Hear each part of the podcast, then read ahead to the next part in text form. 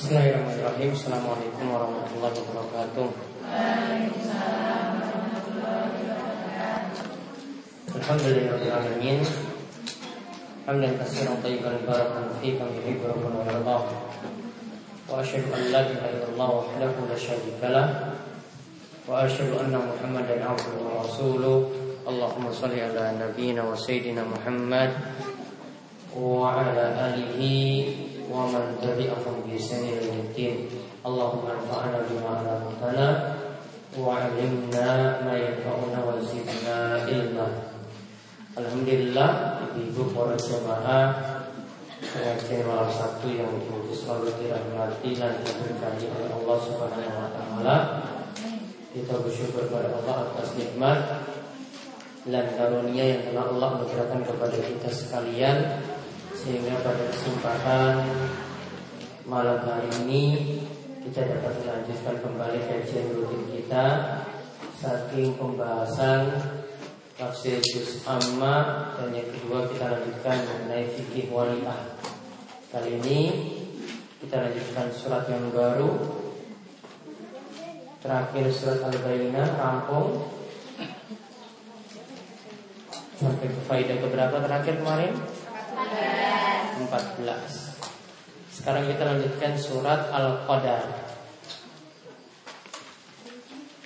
Kita lanjutkan surat Al-Qadar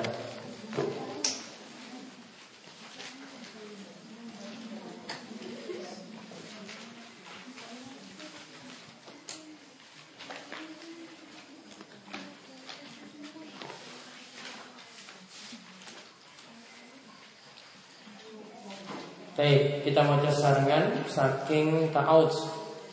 A'udzu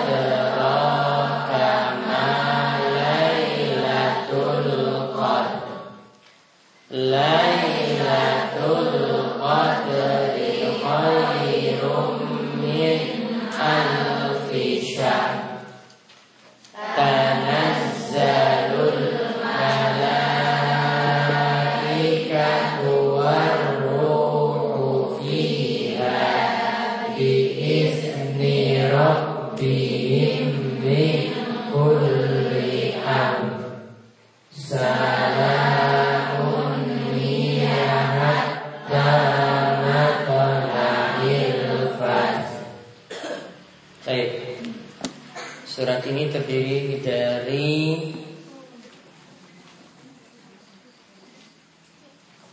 lima ayat ya.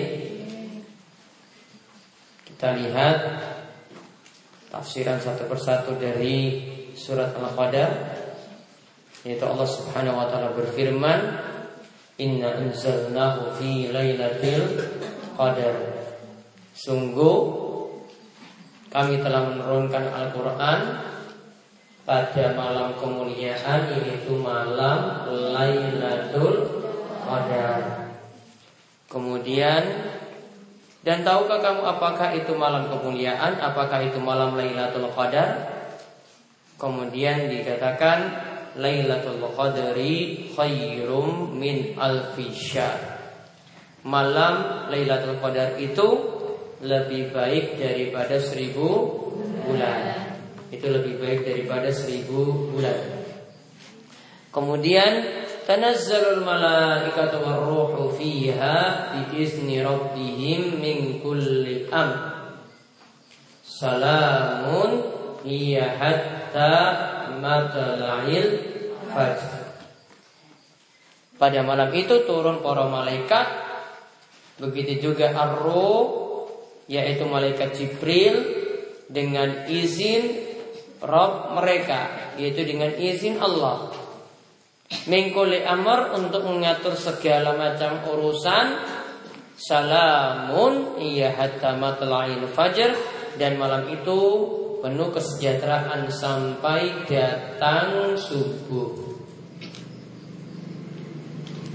Baik, sekarang kita lihat pembahasan apa yang dimaksud malam Lailatul Qadar. Apa yang dimaksud malam Lailatul Qadar?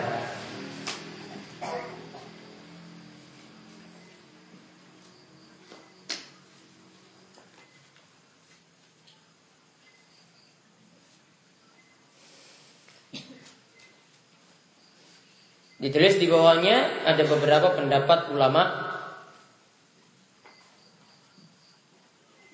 dalam mengartikan Lailatul Qadar. Ada beberapa pendapat ulama dalam mengartikan Lailatul Qadar.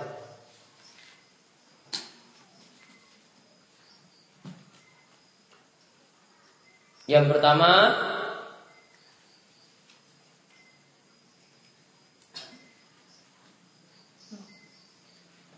malam kemuliaan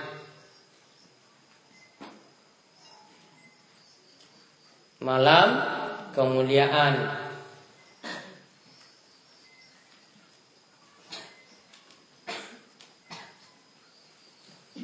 Kemudian yang kedua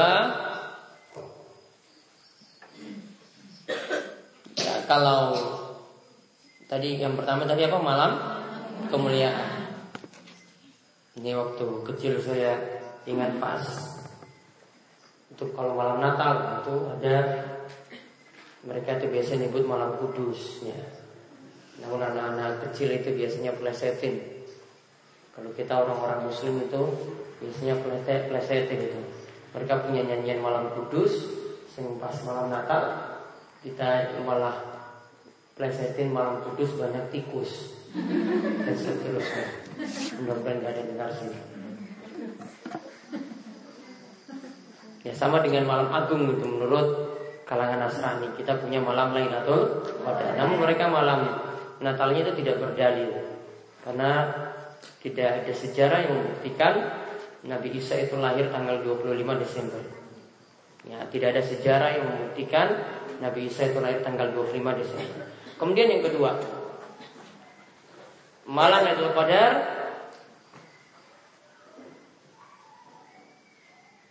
adalah malam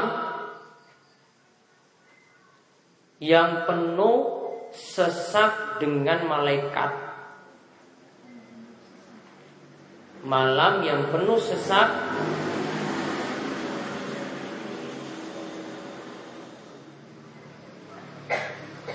dengan malaikat.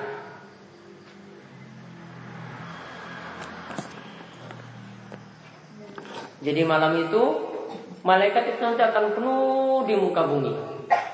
Makanya seperti kelihatan sempit, ya. Koder di situ nanti artinya sempit, artinya padat. Padat padat orang ketika itu, padat ya makhluk ketika itu. Yaitu malaikat akan turun semuanya ke muka bumi. Ya, malaikat akan turun semuanya ke muka bumi. Berarti kalau malaikat itu turun, ya. Kalau malaikat itu turun ke suatu tempat, atau datang atau masuk ke dalam suatu rumah, maka itu tanda tempat tersebut penuh berkah. Misalnya dikatakan dalam hadis, malaikat itu bisa masuk rumah. Berarti rumah tadi itu penuh berkah. Berarti kalau malaikat itu tidak bisa masuk rumah, tanda rumah tadi tidak datang berkahnya. Berkah dari rumah tadi itu hilang. Seperti misalnya yang menunjukkan malaikat itu sulit masuk dalam rumah ketika rumah tersebut memelihara anjing. Ya, ketika rumah tersebut memelihara anjing, itu tanda rumah tadi tidak bisa dimasuki oleh malaikat. Kemudian yang ketiga,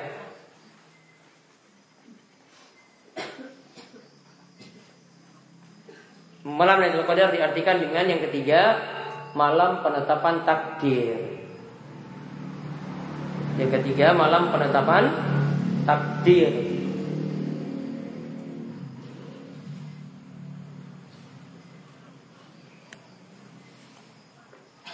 Yaitu takdir tahunan yaitu takdir tahunan ditetapkan pada malam tersebut.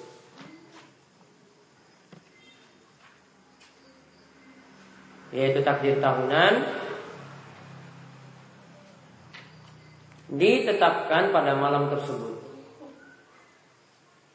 Jadi setiap tahun ada penetapan takdir. Ini takdirnya nanti dalam setahun ini bagaimana? Ini rezekinya seperti apa? Ini jodohnya bagaimana? Ini suaminya seperti apa? penetapan takdir dalam setahun ditetapkan pada malam Lailatul Qadar. Jadi ada tiga. Ya, ini seputar ini saya pendapat para ulama. Yang pertama, malam Qadar itu malam kemuliaan, malam agung, malam suci, ya. Atau malam kudus. Jadi malam kudus sama artinya dengan malam suci. Kemudian yang kedua, malam yang penuh dengan malaikat karena seluruh malaikat nanti banyak malaikat yang turun ke muka bumi. Yang ketiga, malam penetapan takdir karena al-qadar itu artinya takdir. Baik. Sekarang kita lihat ayat yang pertama. Inna anzalnahu fi lailatul qadar. Sesungguhnya kami menurunkannya. Nya di sini adalah kami menurunkan Al-Qur'an. Kami menurunkannya pada malam Lailatul Qadar. Maka faedah yang pertama yang kita ambil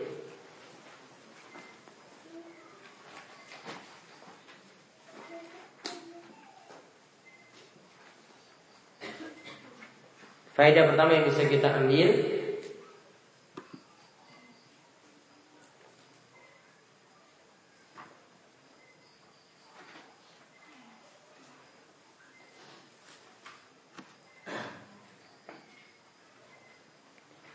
Al-Quran diturunkan pada malam Lailatul Qadar.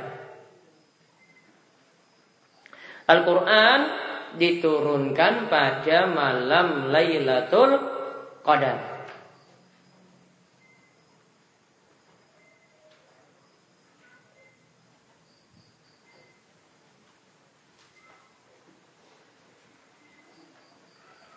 Atau tadi kita sebut turunnya Al-Quran itu dengan apa? perayaan apa? Nuzulul Quran. Jadi Nuzulul Quran itu pada malam Lailatul Qadar. Kemudian ditambahkan lanjutannya, namun tanggal turunnya awal Al-Quran namun tanggal turunnya awal Al-Quran belum pasti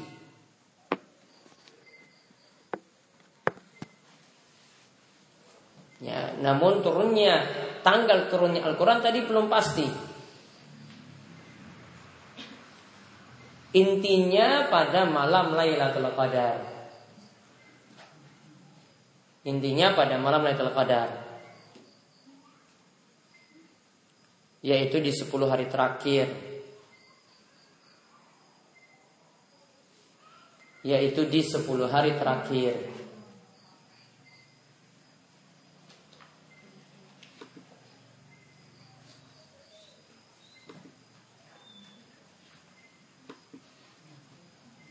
On ini yaitu di 10 hari terakhir. Jadi kalau yang dirayakan di tengah-tengah kita biasanya nuzul Quran itu tanggal pintan 17 Ramadan. Kalau kita dari lihat dari ayat ini maka kurang tepat. Karena dari sisi Allah katakan Al-Quran tadi turun, yang dimaksudkan turun di sini adalah permulaannya yaitu pada malam Lailatul Qadar.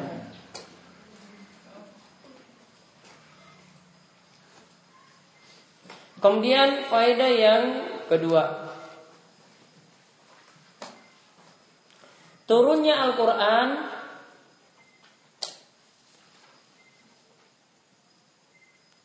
menandakan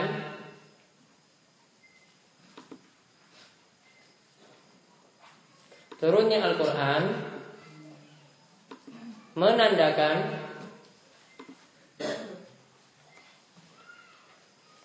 bahwa Allah berada di atas. Bahwa Allah berada di atas.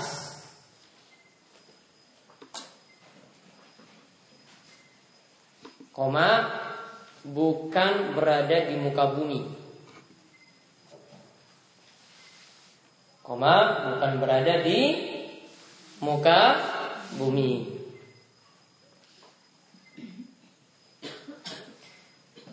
Dilanjutkan, karena sesuatu yang turun karena sesuatu yang turun pasti dari atas ke bawah. Karena sesuatu yang turun itu pasti dari atas ke bawah. Maka tadi dikatakan dalam ayat in anzalnahu fi lailatul qadar. Kami menurunkan Allah yang menurunkan. Berarti sesuatu yang menurunkan berarti Allah itu ada di atas dan yang diturunkan nanti tujuannya itu ke bawah. Maka dalil ini salah satu dalil yang menunjukkan Allah itu di atas sana bukan berada di mana-mana. Seperti kemarin saya contohkan, kalau kita yakin Allah itu berada di mana-mana, maka ketika berdoa, tangannya harus bagaimana kalau Allah ada di mana-mana? Ya harus mubeng, ya muter cari Allah itu di mana-mana gitu. Namun kalau kita berdoa kita yakin Allah di atas maka tangan kita itu ditengadahkan ke atas sana. Itu tanda Allah berada di atas. Jadi secara fitrah manusia sudah meyakini Allah itu ada di atas. Jadi itu salah satu dalil. Kemarin tata cara berdoa bagaimana? Tata cara berdoa? Angkat tangannya bagaimana? Bisa menengadakan tangan ke atas, bisa dihadapkan ke wajah, ya dihadapkan ke wajah. Ibu nggak punya akid kan? Mana salah? Boleh punya akid?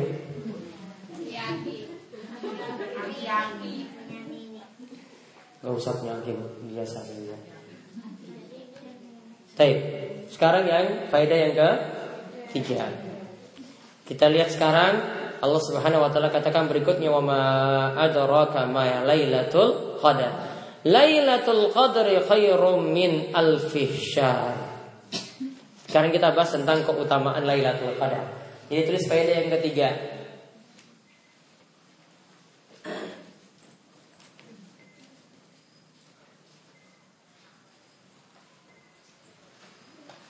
Lailatul Qadar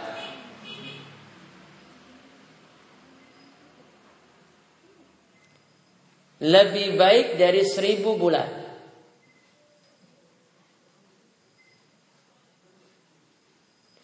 Lailatul Qadar lebih baik dari seribu bulan. Maksudnya maksudnya jika ada ibadah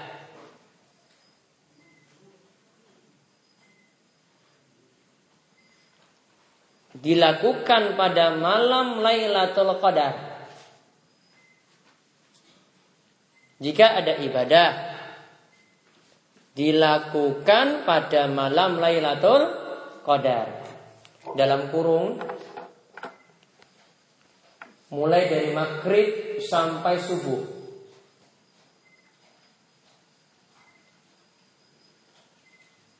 Mulai dari maghrib sampai subuh, tutup kurung.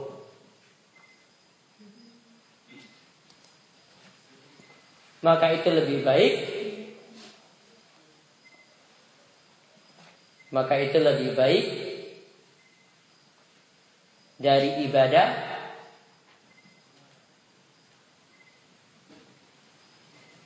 Yang tidak terdapat eh, lebih baik dari ibadah seribu bulan. Lebih baik dari ibadah seribu bulan. Yang tidak terdapat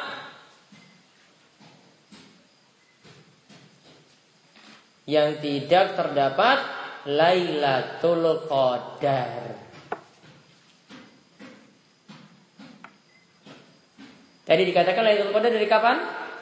Maghrib sampai subuh. Jadi Lailatul Qadar itu bukan kayak nunggu tahun baru. Nih, tahun baru kan biasanya orang tunggu jam berapa? 12 pergantian tahun. Oh, kalau Lailatul Qadar itu jam 6 enggak?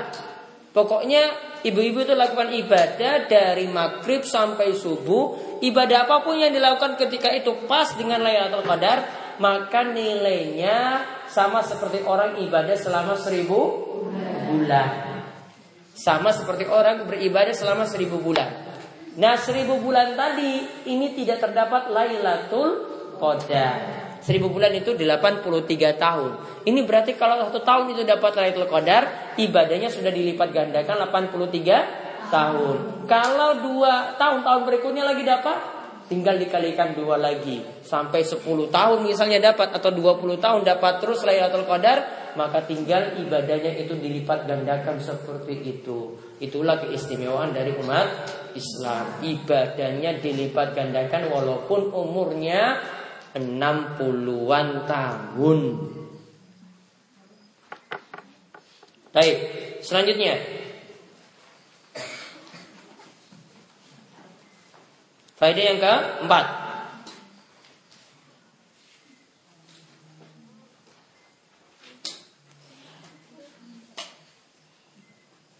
Pada malam Lailatul Qadar turun berkah dan rahmat. Pada malam Lailatul Qadar turun berkah dan rahmat serta keselamatan.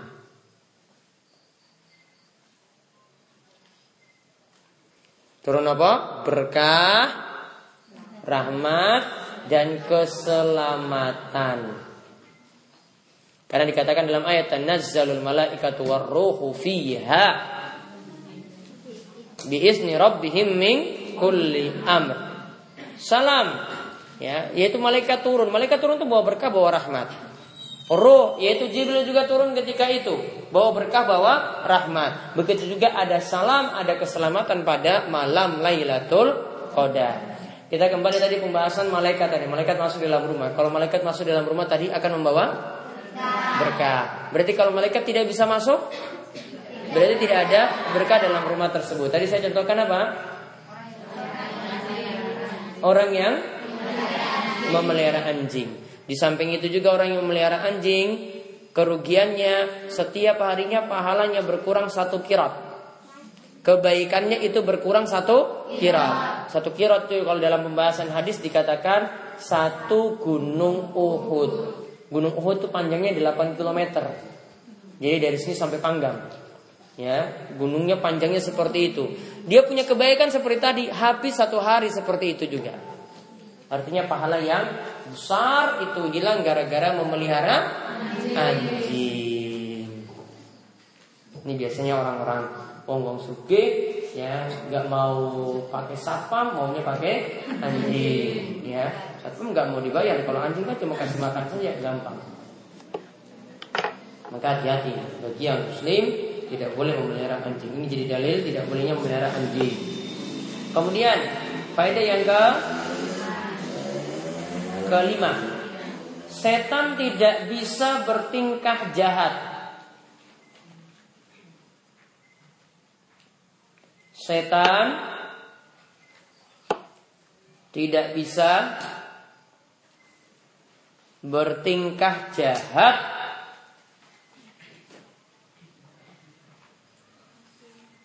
pada malam Lailatul Qadar. Karena karena Lailatul Qadar disebut malam keselamatan. Karena Lailatul Qadar disebut malam ke keselamatan.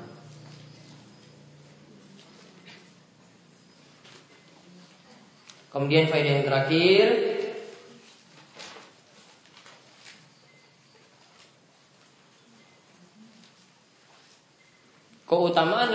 Qadar. Keutamaan Lailatul Qadar. Diperoleh Bagi siapa Yang mendapatkan waktu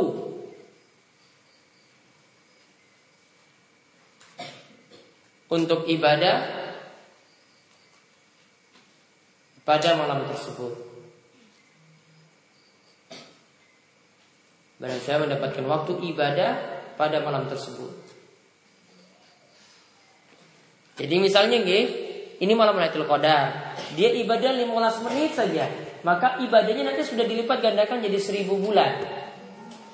Dia ibadah satu jam, berarti lebih lama lagi, maka nanti sudah dilipat gandakan jadi 1000 bulan. Dia ibadahnya dua jam, tiga jam, maka akan dilipat gandakan seperti itu. Itulah keutamaan Lailatul Qadar. Mudah-mudahan Ramadan kemarin semuanya dapat Lailatul Qadar tadi. Baik, sekarang sudah rampung, kita lanjutkan fikih wanita.